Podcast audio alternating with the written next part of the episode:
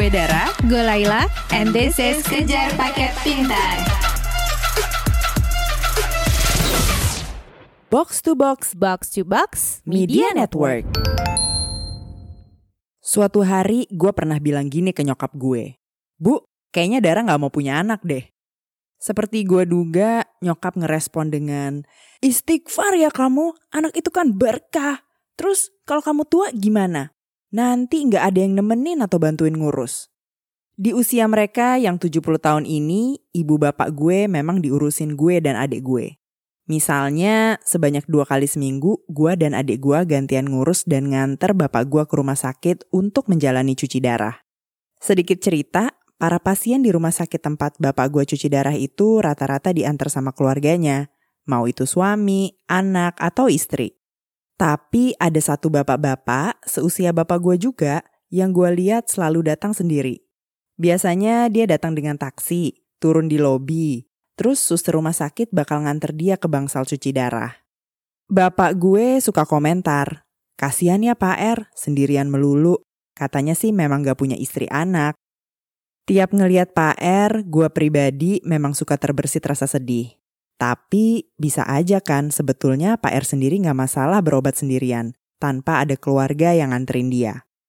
Kebanyakan orang di Indonesia yang segenerasi sama bapak ibu gue memang punya mindset bahwa salah satu tujuan punya anak adalah supaya di hari tua ada yang bisa ngurus mereka. Tapi kan nggak semua orang mau atau bisa menikah lalu punya anak seperti kedua orang tua gue. Artinya, apakah kita perlu khawatir jika nanti jadi tua dan sendirian? Misalnya, gimana dengan teman-teman dari kalangan queer? Kalau mereka memilih untuk nggak berkeluarga, apakah artinya mereka pasti akan menghabiskan masa tua dengan sendirian dan kesepian? Dan apakah hidup sendirian itu pasti nggak menyenangkan?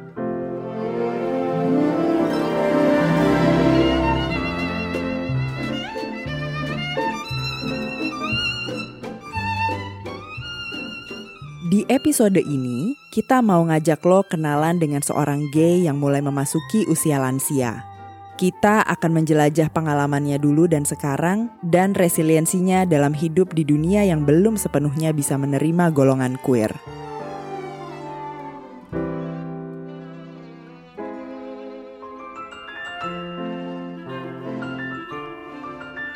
Halo Mas, di bulan Desember tahun ini kabarnya mau ulang tahun yang ke-69 ya. Kayak apa sih mas memasuki usia hampir 70 tahun? Ada kekhawatiran tertentu nggak? Uh, apa ya bedanya cuman mungkin yang dialami oleh orang siapa aja yang sudah mulai 60 70 gitu ya. Jadi uh, mau nggak mau ingat nggak tahu berapa tahun lagi itu akan mati karena teman ada yang meninggal. Uh, lalu saya juga melihat melihat ibu saya yang sudah nggak bisa mandiri lagi umumnya sih. Kadang-kadang kebayang gitu kalau saya misalnya saya sampai seumur dia 92 uh, eh, dengan keadaan seperti dia saya dengan siapa ya? Tapi ya saya optimis aja. Nah, lalu saya lihat yang yang optimis-optimis gitu ya kayak teman saya Pak Ong Hokam dulu uh, dia bahkan stroke ya. Itu ya teman-teman bantu kok terus ada perawat yang merawat dia di rumahnya gitu. Artinya itu itu kenyataan yang harus dihadapi. Gitu. Kenalin, ini adalah Dede Utomo yang kami sapa dengan panggilan Mas Dede. Mas Dede adalah aktivis pro-demokrasi dan juga seorang aktivis generasi pertama dari gerakan LGBTIQ+ di Indonesia. Tahun 1982, Mas Dede melahirkan Lambda Indonesia yang merupakan organisasi gay pertama di Nusantara. Terus, di tahun 1987, Mas Dede mendirikan Gaya Nusantara, organisasi yang terbuka dan aktif mengadvokasi soal penerimaan keragaman gender dan seksualitas. Tapi sebelum Mas Dede berani hidup terbuka sebagai gay dan aktif menyuarakan isu keberagaman seksual di Indonesia, dia harus melewati perjalanan dan renungan yang panjang.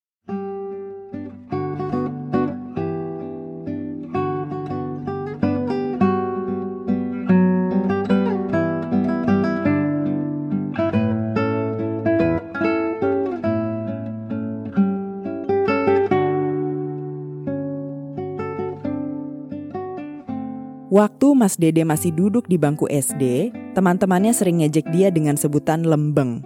bahasa Jawa yang berarti feminin tapi berkonotasi negatif. Karena sebagai anak laki-laki, Mas Dede itu gampang nangis, gak suka olahraga, dan gerak-geriknya mungkin dirasa gak maskulin untuk ukuran anak laki-laki. Tapi hal ini gak merisaukan Mas Dede, karena dari kecil dia memang gak mau maksa nyamain dirinya dengan teman-teman sekolahnya. Istilahnya gak mau konformis. Apalagi keluarga Mas Dede juga gak ngatur-ngatur tuh standar maskulinitas anak laki-laki harus kayak apa. Sampai ketika dia masuk usia akhir balik, Mas Dede mulai panas dingin karena merasa ada yang beda dengan dirinya. Mas Dede sadar bahwa dirinya lebih tertarik pada laki-laki dibandingkan perempuan. Antara cemas, malu karena beda ya, uh, agak takut juga, uh, terutama dengan keluarga, dengan teman-teman di sekitar. Itu itu mulai mulai saya rasakan ketika usia berapa ya, mungkin 16-17 tahun gitu ya udah kerasa sekali desakan dari dalam tuh bahwa saya suka sama laki gitu kan. Cuman kan beda dan kalau orang ngomongin di sekolah, sekolah saya kebetulan sekolah cowok semua gitu ya. Itu ada gosipnya gitu, Pak Pak guru ini gitu suka cowok gitu, gitu. dan dan suara nadanya kan sumbang, nadanya minir gitu ya. Jadi saya saya juga merasa hmm, ini ini ini kayaknya nggak nggak diterima gitu ya. Rasa cemas Mas Dede mendorongnya menggali banyak bacaan soal seks dan seksualitas laki-laki. Dia pengen cari tahu, yang dialaminya ini tuh normal atau enggak sih? Tapi saya uh, untungnya itu berpikir terus dan mencari bacaan ya. Uh, saya suka baca. Jadi saya kalau ke toko buku itu ya waktu itu belum banyak ya, tapi buku-buku dapatnya itu biasanya tentang seksualitas laki-laki, tentang seksualitas umum gitu-gitu ya. Sehingga um, kelas saya siap gitu, uh, tapi saya masih merasa bahwa saya perlu berubah. Ya saya merasa, saya merasa seksualitas itu bisa diubah, homoseksualitas itu bisa dirubah. Karena buku-buku yang saya baca juga negatif tentang homoseksualitas. Jadi uh, wacana di seputar kita di seputar saya tidak banyak tapi ya umumnya negatif gitu ya.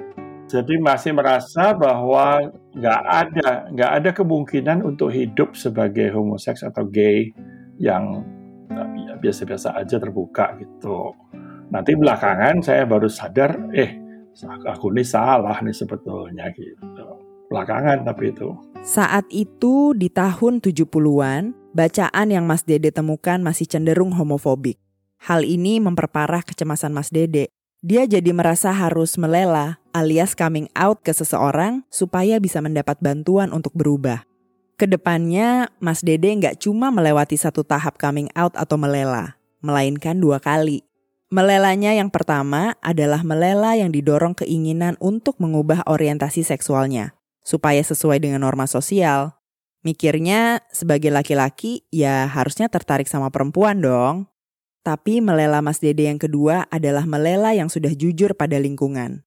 Mas Dede mengakui identitasnya sebagai gay dan gak ada yang salah dengan itu. Kalau kata Lady Gaga, I was born this way baby. Ketika Mas Dede pertama kali coming out, dia cerita tentang kegelisahannya ke seorang teman perempuannya. Kebetulan temannya ini punya kenalan psikolog Mas Dede berharap psikolog bisa membantu dirinya berubah. Teman cewek yang akrab banget gitu ya, sampai sekarang masih akrab.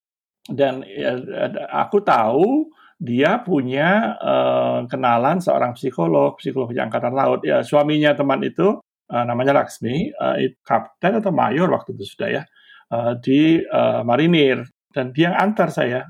Dan saya langsung langsung bilang aja gitu, uh, waktu sudah ketemu psikolog saya lebih lebih lebih lebih lugas gitu. Uh, Pak, saya saya kayak saya merasa saya homoseksual dan ya mau berubah gitu. Setelahnya, Mas Dede dirujuk ke seorang internis yang kemudian melakukan pemeriksaan anatomis pada tubuh Mas Dede. Tapi hasil pemeriksaannya normal-normal aja tuh. Saya uh, uh, saya sudah ke psikolog uh, sekali paling nggak. Eh, enggak, sudah. Saya sudah ke psikolog, saya sudah ke internis. Kan kan pakar-pakar waktu itu pun bingung-bingung kan. Dikiranya saya intersex, dikiranya saya transgender. Jadi mereka mereka sendiri bingung antara apa orientasi seksual, identitas gender dan uh, karakteristik seks itu jadi satu di kepala mereka gitu. Jadi saya diperiksa anatomi, Maka sang internis minta Mas Dede untuk tes endokrinologi alias tes hormon. Psikolog Mas Dede juga menyarankannya ketemu dengan Profesor Slamet Iman Santoso di Fakultas Psikologi Universitas Indonesia. Tapi pada waktu itu, tes endokrinologi cuma bisa dilakukan di Rumah Sakit Cipto Mangunkusumo, Jakarta. Sementara Mas Dede itu tinggalnya di Surabaya. Dan di usia 20-an itu, tabungan Mas Dede yang nggak cukup untuk pergi ke Jakarta, plus tes medis ini itu. Eh, sesudah eh, berapa kali ya? Mungkin dua tiga kali ke psikolog terus ke internet segala. Internetnya menyuruh saya eh, ini tes hormon. Nah itu kan sebetulnya le- lebih ke urusan gender kan atau bahkan sudah seks biologis ya. Kalau sekarang saya tahu itu.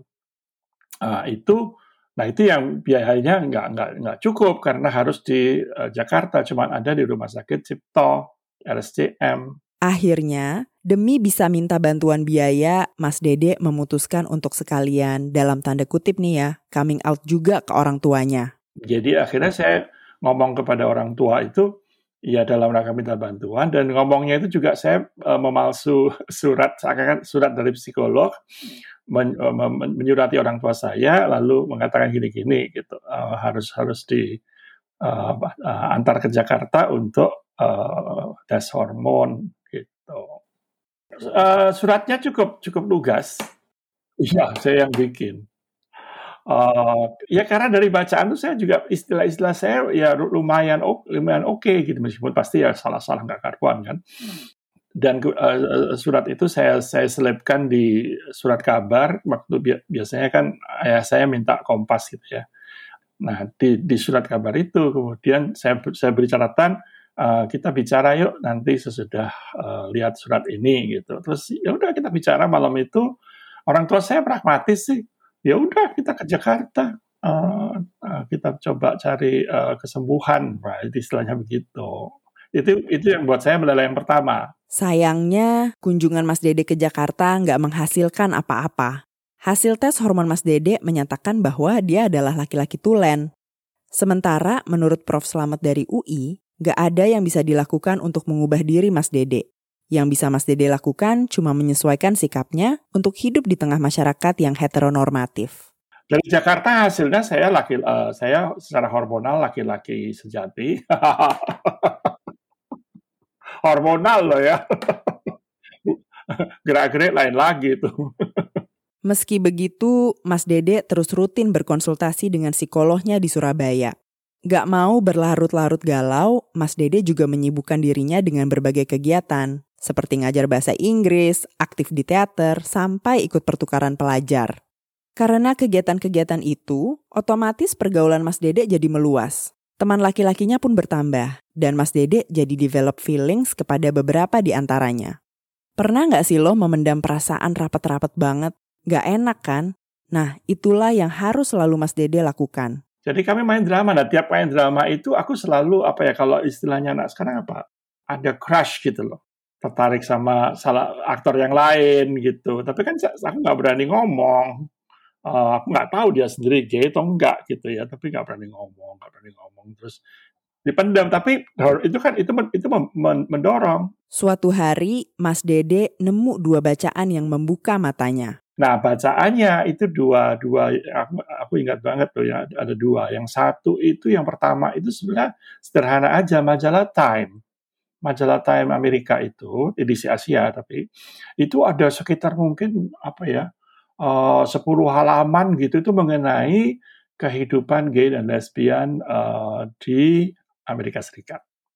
Waktu itu kan kebetulan juga homoseksualitas baru dicabut ya dari daftar penyakit, dari daftar gangguan jiwa dari Himpunan Psikiatri Amerika ya tahun 74. Jadi pertama kali aku dengar bahwa ini bukan sesuatu yang salah. Masih malu sih, masih takut, tapi paling nggak sudah mulai hmm, ada ada ada ada ide lain ini ternyata. Lalu tahun 77 eh, aku tuh suka ke toko buku. Ada satu dulu eh, toko buku Narain itu punyanya orang India. Eh, bukunya nggak tahu sekarang di mana. Tapi aku ingat banget judulnya Homosexual Behavior Among Males. Aku baca dari dari apa depan saya belakang dan di situlah aku kemudian belajar macam-macam bahwa budaya budaya uh, apa uh, hubungan sesama laki-laki itu ada di sekian puluh uh, apa uh, sekian puluh masyarakat terus bahwa ini ini ini biasa-biasa aja gitu. Tapi belum belum belum berani belum berani. Tapi tapi sudah mulai apa ya kalau kalau istilah istilahnya di masyarakat itu mulai letting my hair down ah, ah, buku itu aku geletakin sembarangan aja gitu di meja di apa di kos kosan dan teman-teman tanya lu kak, kamu ngapain baca buku-buku itu? Ya suka-suka aku kan. Pikiran Mas Dede tuh jadi terbuka bahwa oh ternyata queerness adalah hal yang normal dan lazim ya. Tumbuh keberanian dalam diri Mas Dede untuk mengembrace kenyataan bahwa dia memanglah seorang gay. Ya sedikit demi sedikit itu terdorong, terdorong, terdorong dan mulai Uh, dan, dan ada pengaruhnya pada pada cara aku berpakaian yang tadinya itu selalu pakai yang sembarangan gitu mulai agak fashionable gitu kan. Warna-warna lebih berani yang yang cerah-cerah baju lebih berani yang berbunga-bunga gitu kan. Uh, mulai berani pakai parfum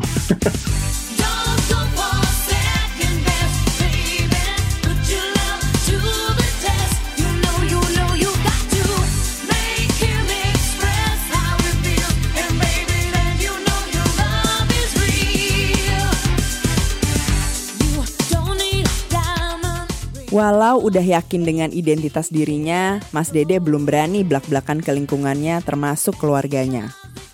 Suatu hari, setelah lulus kuliah di Malang, Mas Dede nerima beasiswa untuk studi doktoral di Cornell University Amerika Serikat. Keluarga Mas Dede mendukung, tapi ayahnya berpesan agar Mas Dede sekalian cari pengobatan lagi di Amerika untuk mengubah orientasi seksualnya. Waktu itu, Mas Dede sih diam aja ya, tapi dalam hati dia, dia bilang, sorry ya, nggak dulu deh.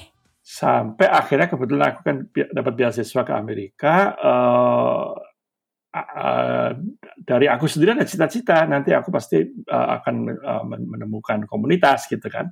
Tapi dari dari dari ayahku ada pesan, eh kamu ke, ke anu, kamu ke ahli yang lebih bagus mungkin bisa bisa mengubahmu tapi aku udah aku udah tahu aku bilang itu aku diam aja tapi ah nggak bakalan gitu maka di pertengahan usia 20-an, berangkatlah Mas Dede ke Amerika Serikat untuk melanjutkan studi. Di Amerika Serikat, yang terjadi pada Mas Dede justru kebalikan harapan sang ayah. Di sana, Mas Dede malah yakin dengan queerness-nya. Di suatu liburan musim dingin, Mas Dede iseng ngulik koleksi buku roommate-nya. Gak sengaja, Mas Dede menemukan sebuah pamflet gay liberation dari kelompok Quakers sebuah aliran agama Kristen yang menjunjung tinggi kesejahteraan sosial, termasuk kesejahteraan kelompok minoritas. Tapi di, di Amerika juga sibuk, sibuk ngajar, sibuk belajar, crush dengan ini, dengan itu, gitu. Sampai akhirnya lagi liburan musim dingin, lagi sendirian di apartemen, terus nemu uh, nemu buku uh, kayak ya pamflet gitu ya, uh, ada uh, ada pamflet dari golongan Quakers, golongan Quakers itu memang orangnya apa eh, golongannya progresif ya, Kristen yang progresif gitu. Uh, dan kemudian di situ ngomongin gay liberation macam-macam gitu. Akhirnya aku memberanikan diri nelpon. Kebetulan karena libur nggak ada yang terima, jadi cuma mesin berjawab.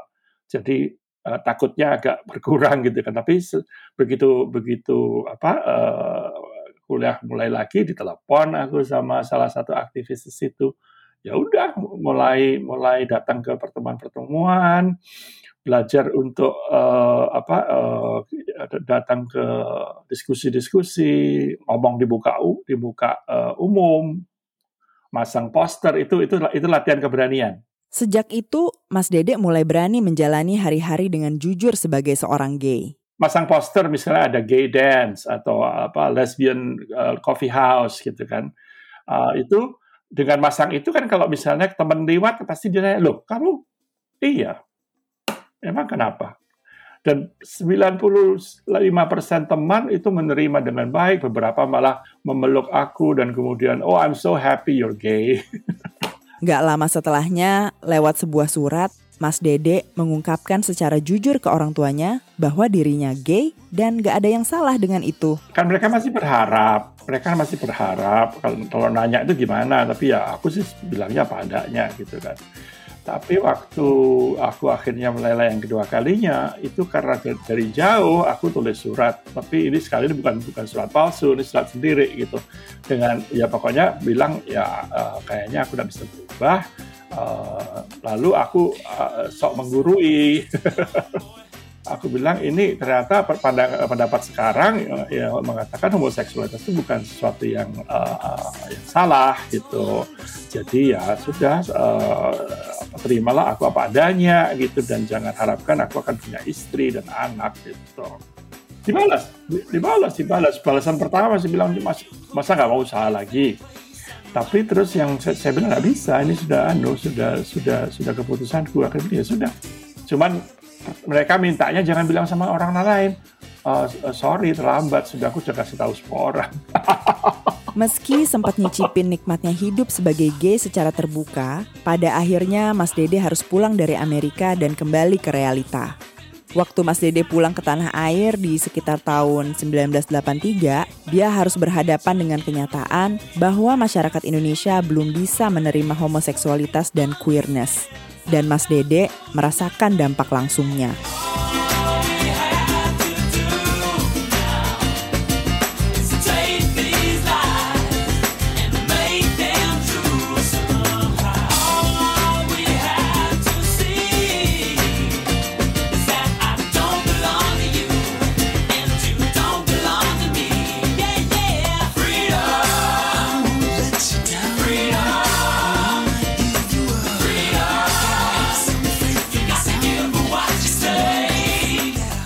Sepulangnya ke Surabaya, Mas Dede berencana ngajar di IKIP Surabaya. Tapi institusi tersebut menolak Mas Dede karena identitasnya sebagai seorang gay. Saya sudah aku udah selesai kuliah, aku mengira bisa bisa mengajar di alma yang dulu IKIP Surabaya. Jadi eh, rencananya itu ya jadi dosen apa eh, linguistik atau bahasa uh, yang biasa aja gitu nggak macam-macam eh, eh mereka nggak mau. Mereka nggak mau nggak mau nerima. Jadi ada kekecewaan tapi aku nggak nggak nggak nggak khawatir nggak takut dan nggak merasa nggak merasa terlalu di, uh, apa tersinggung nggak gitu juga. Jangan pikir penolakan begitu cuma kejadian di tahun 80-an ya. Bahkan sampai tahun 2019, Mas Dede berkali-kali mengalami penolakan. Berkali-kali? Yang terakhir masih, oh terakhir bulan apa tuh? Bulan Oktober atau September yang lalu. Mau ngomong webinar di UNER sendiri, mahasiswa yang ngundang. Eh ternyata disuruh batalin sama dekan. Ya enggak bisa gitu aja. Tapi aku tahu pasti itu ada yang ada yang keberatan. Biasanya sih kelompok Islam, Islam yang eh, konservatif ya. Jadi uh, sampai sudah terbiasa sebetulnya kalau ditolak-tolak soal itu ya. Pernah diundang sama gereja Kristen Jawi Wetan, uh, dan, yang nolak-nolak ini pengecut ya, mereka nggak berani berhadapan sendiri ya. yang kasihan itu ini apa sekretaris, sekretaris disuruh disuruh menelpon saya gitu, nelfon aku gitu ah, sehingga aku yang akhirnya aku akhirnya menghibur si Mbak sekretaris, Mbak tidak usah merasa bersalah. Itu bukan salah Anda. Salahnya atasan Anda itu yang kurang ajar. Jangankan ditolak oleh institusi. Mas Dede tuh diancam dibakar hidup-hidup pun pernah. Pernah ada ancaman mau dibunuh, uh, dibakar hidup-hidup di Solo oleh FPI, ya, teman kita itu. Tahun 99 itu. Kami akan mengadakan rapat kerja jaringan lesbian dan gay Indonesia. Nah, kan kena euforia reformasi, terbuka semua kan. Eh, langsung FPI bilang Solo tidak boleh menjadi Sodom dan Gomora. Biasanya disembunyikan sama Kusuma Sahid Prince Hotel. Dan mereka tahu, Bapak, kalau mau keluar bilang ya Pak, kami nanti ada uh, apa, uh, sediakan security. Hotelnya diancam mau dibakar tuh. Di tahun 2017, Mas Dede diundang untuk bicara di acara TV Indonesian Lawyers Club tentang isu pidana yang bisa dikenakan pada kelompok LGBT. Dalam acara itu, Karni Ilyas melontarkan pertanyaan, apakah Bung Dede setuju bahwa HIV ini memang muncul karena adanya homoseksual? Mas Dede ngejawab nggak setuju, karena penularan HIV bukan disebabkan homoseksualitas, melainkan hubungan seks yang nggak diproteksi. Mas Dede melanjutkan, anal seks itu nggak cuma dilakukan kaum gay, Ada juga kok kaum hetero yang melakukannya. Misalnya, ada kejadian seks homoseksual di pesantren yang menggunakan paha. Nah, kata pesantren yang keluar dari Mas Dede ini langsung bikin gempar dunia persilatan. Uh, sepakat bahwa homoseksual lah penyebab lebih utama dari HIV AIDS. Enggak, saya nggak setuju karena uh, gini, ini masalah istilah aja Pak Karni. Yang benar adalah seks anal dan seks vaginal merupakan penyebab dari penularan HIV. Nah, tadi Bu, Dewi Inong sendiri mengatakan bahwa uh, remaja laki dan perempuan kadang juga menggunakan seks anal. Jadi seks anal itu bukan bukan monopoli uh, homoseksual. Lalu juga banyak juga homoseksual yang tidak melakukan seks anal. Misalnya di pesantren-pesantren itu menggunakan di antara di antara paha. Itu aman sekali dari HIV. Nah, bagaimana kalau gitu? Sebetulnya yang paling takut ya itu baru baru aja tahun 2017. Saya diajak ngomong sama IL, di ILC. Sebenarnya saya nggak gitu suka ILC itu karena cara nggak mutu itu sebetulnya. Tapi mereka maksanya itu sampai suatu sore itu waktu acaranya itu di depan rumah sudah ada itu uh, satellite uplink gitu. Jadi saya nggak bisa nolak lagi gitu. Terus saya pikir ah sekalian aja. Kapan lagi bisa ngomong sama rakyat Indonesia. Saya meng, men, menyebutkan apa sambil lalu sih sebetulnya bahwa di pesantren itu ada seks antar uh, di antara paha, penis dengan antara paha. Wah ribut. Jujur saya takut nemenin Pak Ahok nanti di tahanan. Setelah tayangan itu, banyak warganet yang mengecam Mas Dede dan memintanya diproses hukum dengan tuduhan hate speech terhadap pesantren dan kaum muslim. Rasa takut sih pasti ada ya. Untungnya banyak teman Mas Dede yang menyatakan siap bantu dia. Nggak ada. Ada ada yang hoax uh, aneh juga. Dia foto di Polres Ban Polres Serang. Katanya sudah melaporkan saya. Ngapain aku orang Surabaya dilaporin di Serang? Udah siap-siap itu. Ah, kalau harus ke Serang gini-gini biayanya berapa ya? Udah nggak apa-apa deh gitu. Tapi senangnya itu uh, teman-teman yang LBH LBH itu oh jangan khawatir mas kita akan dampingi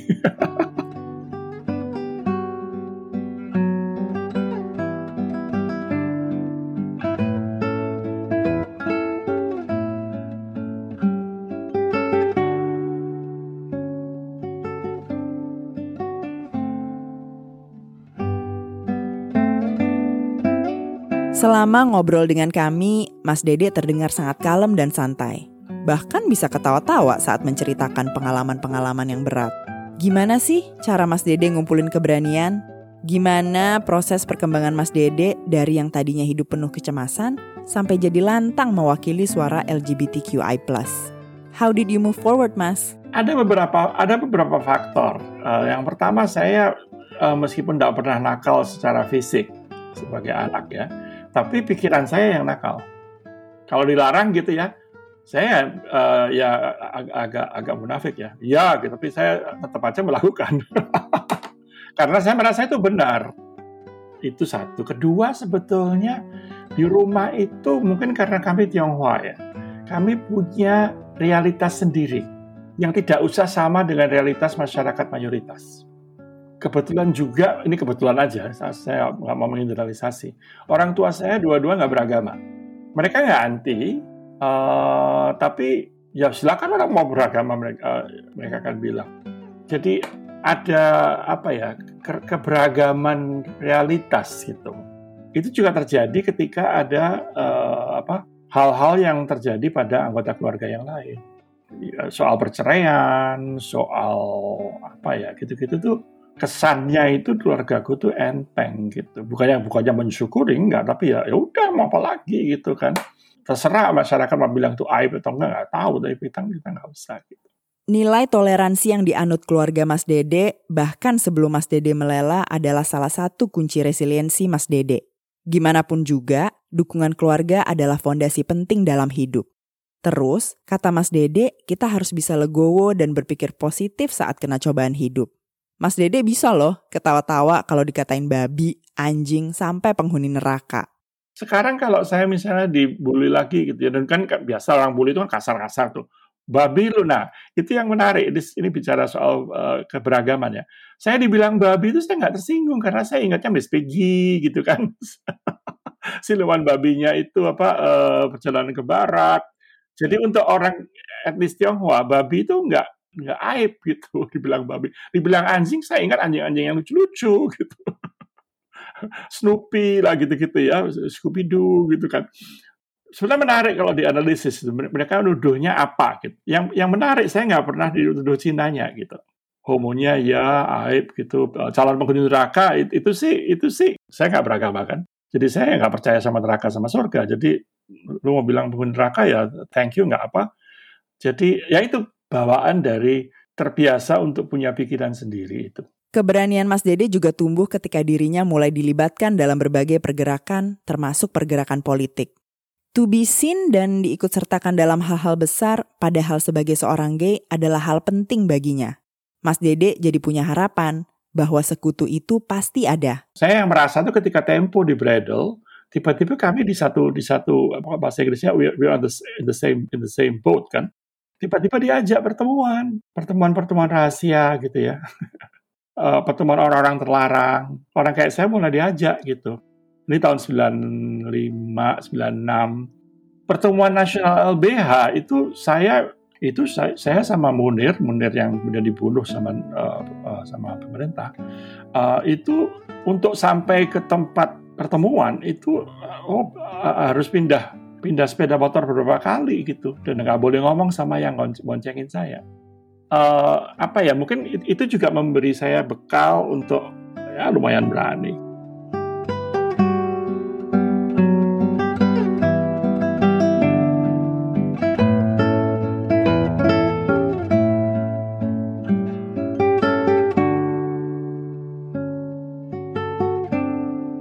Selama hidup 68 tahun ini, Mas Dede banyak belajar sabar.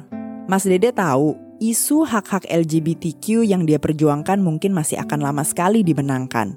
Tapi Mas Dede tetap optimis. Uh, aku uh, makin makin ke sini sih makin belajar uh, untuk sabar ya. Uh, untungnya untungnya banyak ya aktivis aktivis muda makin banyak dan makin apa uh, kemampuannya macam-macam, uh, makin beragam juga.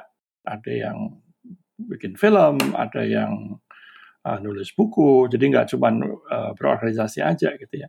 Jadi aku sudah merasa ya udah ini ini ini perjalanan bersama. Di awal tadi kita bicara soal kesendirian di masa lansia yang bagi banyak orang dipandang menakutkan. Tapi Mas Dede memandangnya dengan santai. Sebagai seorang gay di Indonesia, Mas Dede sendiri nggak nikah ataupun punya anak. Sehingga dia praktis hidup sendiri di masa tuanya. Tapi Mas Dede merasa fine-fine aja kok. Sekarang ini, Mas Dede punya hubungan istimewa dengan seseorang, tapi mereka nggak tinggal bareng. Mas Dede pun nggak masalah kalau mereka cuma sesekali ketemu. Nggak terbersit rasa frustrasi atau kesepian dalam diri Mas Dede, karena dia selalu menyibukkan diri dengan berbagai hal. Aku tuh orangnya gampang diajak. Diajak nulis, ya, diajak bikin podcast, ayo. Jadi selama apa ya uh, selama uh, masih diperlukan uh, di, diajak sana diajak sini ya ikut sih. Kalau nanti kalau sudah nggak ada yang ajak sama sekali ya aku cari cari kegiatan lain. Nggak tahu apa nerjemahin nerjemahin buku atau nulis buku sendiri nggak tahu lah gitu ya. Um, jadi aku sih merasa merasa happy aja sih gitu mengalir gitu kalau bisa ngasih nasehat ke dirinya sendiri waktu berusia 30 tahun dulu, Mas Dede mau bilang, jangan menganggap hubungan seumur hidup itu satu-satunya kemungkinan. Ikatan seumur hidup atau pernikahan bukanlah satu-satunya kunci kebahagiaan hidup. Itu kan konstruksi masyarakat aja. Jadi jangan terlalu obses nyari jodoh deh. Satu satu yang pernah kepikir tuh gini, saya itu ternyata aku ini ternyata tipe orang yang kalau dalam relationship paling lama ya tahan 20 tahun. Lama, lama. Tapi ya, ya putus juga gitu. Tapi kemudian saya mem mem membuang jauh-jauh karena mungkin karena juga apa yang saya ajarkan atau yang saya pelajari juga dari dari bacaan akademik ya. Jangan membuat e, hubungan seumur hidup itu menjadi kayak satu-satunya kemungkinan gitu lah. Memang masyarakat kita masih mengagungkan ikatan pernikahan dan berkeluarga dengan dalih supaya nggak sendirian di masa tua. Tapi kan pernikahan bisa bubar di tengah jalan. anak bisa juga ninggalin kita. Terus ujung-ujungnya kita hidup sendirian juga di masa tua. Idealnya kan ketika orang memasuki hubungan itu pengennya itu uh, itu akan forever kan. Nah, ta tadi saya baru baca di di mana ya? Kalau nggak salah The Guardian yang sebetulnya menyangsikan konstruksi uh, hubungan romantis. Ya kalau kalau mau di, kalau mau bermimpi sebentar silakan, tapi intinya itu loh ketemu siapa kalau cocok dan kemudian memang bentuk hubungan seperti apa yang bisa dilakukan waktu itu ya jalanin aja.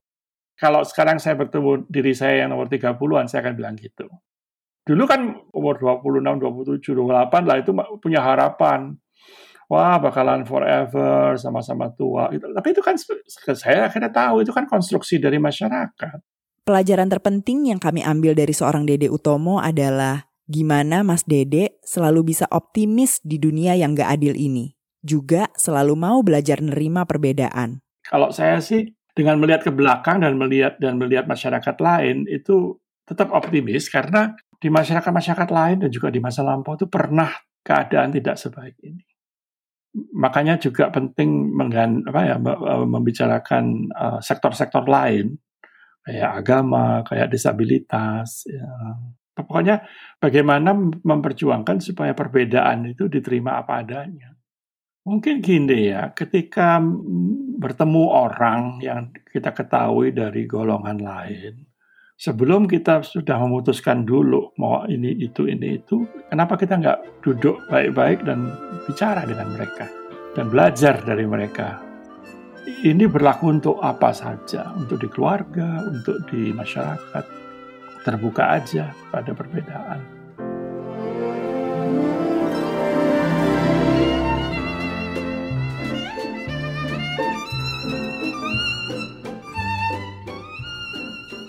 Kejar Paket Pintar diproduseri oleh Laila Ahmad, Dara Hanafi, dan Trianingsih.